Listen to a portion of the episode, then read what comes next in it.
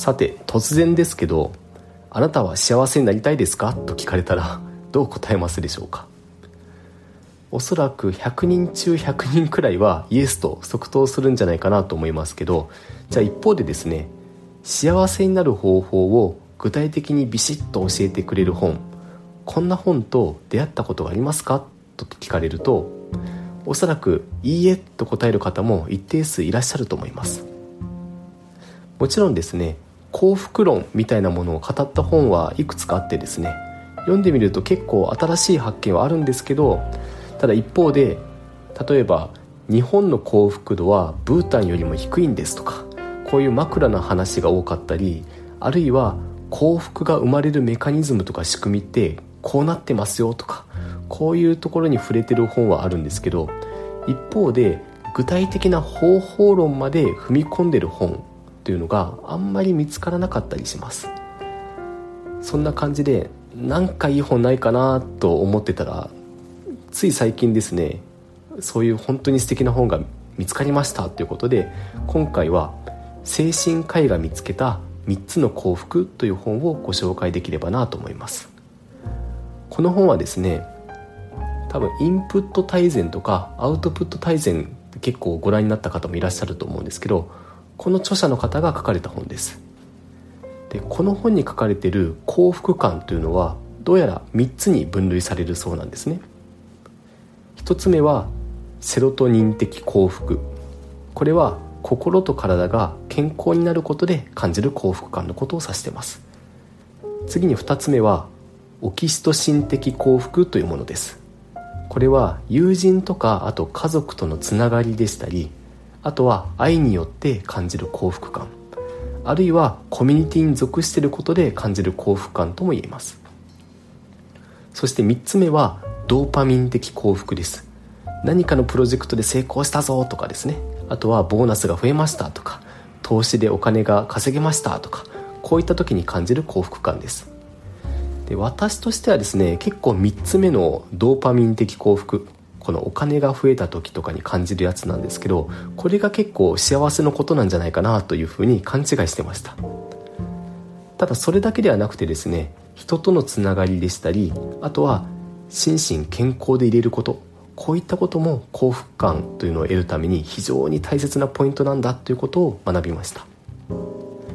特に一番知ってよかったなと思うポイントは幸福には優先順位があるということです。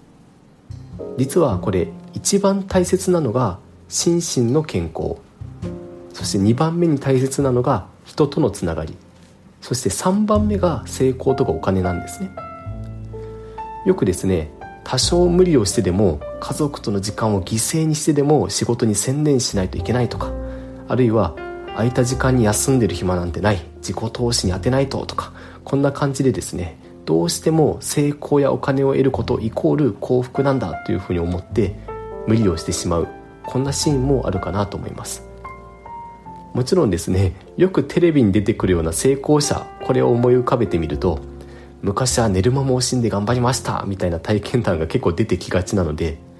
ああ成功するためには健康とかつながりを犠牲にしないといけないんだなというふうに私自身も結構勘違いをしていました。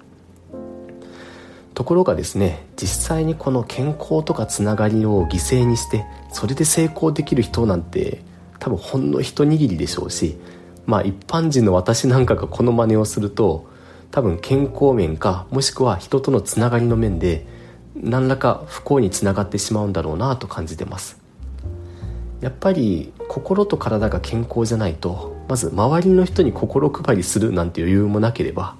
あとは自己投資頑張ろうなんていうそんな気概も持てませんよね。で周りの人に気配りする余裕がなくなってしまうと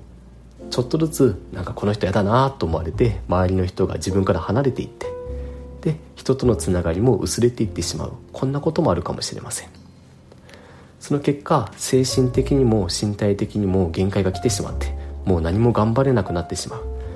こういう状態を一番避けないといけないんじゃないかなと思います。ですので例えば仕事をもっと頑張らなきゃなとかあるいは自己投資勉強をもっと無理してでもやらないとダメだと思っている人はですね一度立ち止まってまずこの幸福の優先順位ですね。1に健康2につながりそして3に成功なんだと。この優先順位を見直してみても良いかもしれません。で最後にですねちょっと話は変わるんですがある人にですねセンスというものは何をやるかではなくどんな順番でやるかここにセンスが現れてくるんだとこんなことを教えてもらったことがあります。例えばお金持ちになれる人とそうでない人。これやってること自体はあまり差がなかったりするんですが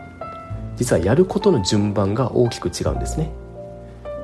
あのまず投資をしてお金を増やして現金に余裕を持たせるんだ。こんな順番ではなくってまず最初は手元の現金に余裕を持たせると。で余ったお金を投資に充ててちょっとずつ増やしていく。こんな風にですねやることっていうのは変わらないんですけどでも物事のやることの順番ですね。この順番次第で結果が大きく変わってきます。